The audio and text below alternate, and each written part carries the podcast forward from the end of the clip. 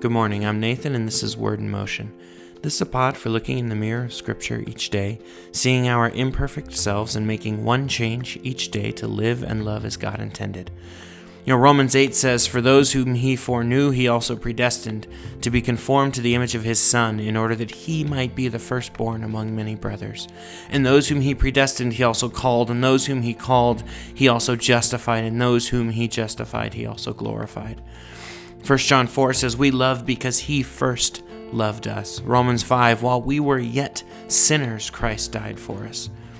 As we head into Galatians 4, let there be no mistake. God is the one acting to draw us to Him, and God deserves the glory and honor for the work done in and through us.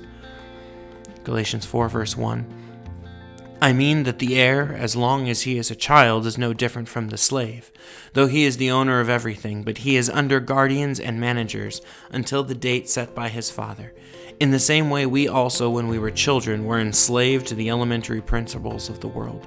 But when the fullness of time had come, God sent forth his Son, born of a woman, born under the law, to redeem those who were under the law so that we might receive adoption as sons. And because you are sons, God has sent the Spirit of His Son into our hearts, crying, Abba, Father. So you are no longer a slave, but a son, and if a son, then an heir through God. Notice a trend here. We were children, slaves to the world, but verse 4 God sent His Son. Verse 5 Through Him God redeemed so that we might receive adoption. Verse 6 God sent the Spirit. So instead of being slaves, we are sons and daughters, and as sons and daughters, we are heirs. And as heirs, we have the Spirit as a guide and a teacher and a trainer. Think of a successful businessman. He starts a business and he works his whole life to build it up, and he makes all the money in the world, and he works long hours to make sure that the company is safe and secure.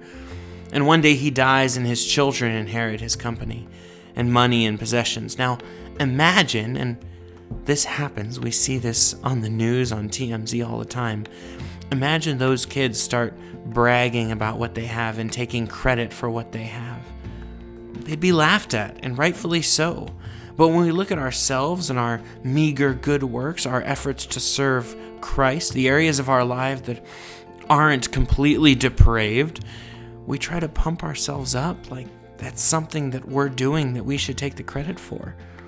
We were children, so easily lured away as children are by candy or by shiny objects. Jesus compared his people to sheep who are easily lost, wandering wherever they feel, even off a cliff. Not the brightest of animals. Paul puts it more strongly in Ephesians not only were we children or sheep or slaves, we were dead in our sin. And I like to remind people that a dead person can't do anything about being dead. But God, he says in Ephesians 2. But God made us alive together with Christ. He actually raised the helpless dead person and made them alive. Imagine if the dead person tried to take credit for that. What about today? What are you taking credit for? Or more subtly, what are you letting others give you credit for? without redirecting the credit to God. When you have a chance through success, even simple compliments, you have a chance to point people to God, and instead you're accepting the credit. What opportunities might you have today, this week, to show people something God has done in your life? What blessings might open a door to show people Jesus in you, rather than simply taking compliments and moving on? keep an eye open for those opportunities because we were children, we were slaves, helpless, and He made us sons and daughters. And He didn't stop there, He sent His Spirit to guide our every step, and that's amazing. What are you taking credit for today? What are you letting others give you credit for? The verse on my door in my office is John 3:30. I must decrease that he must increase or he, he must increase it, I must decrease.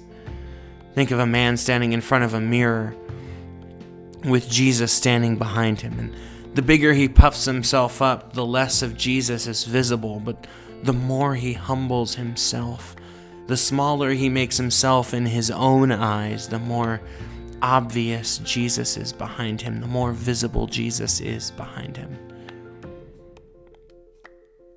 May our opportunities be pointed to Jesus. May our opportunities to take credit for things, may the opportunities we have to take glory for something instead be turned around to point people to Jesus, to show Jesus in our lives. It doesn't make it easy, it goes against the way we're built, it goes against our human nature to give up credit, to give up glory. But our purpose as disciples of Jesus is to go and make disciples, to point others to Him.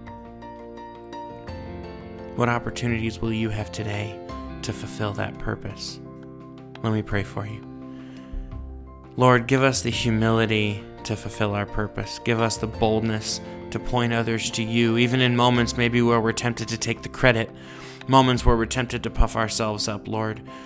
Help us point others to you. Help us see you in our lives and show you to others.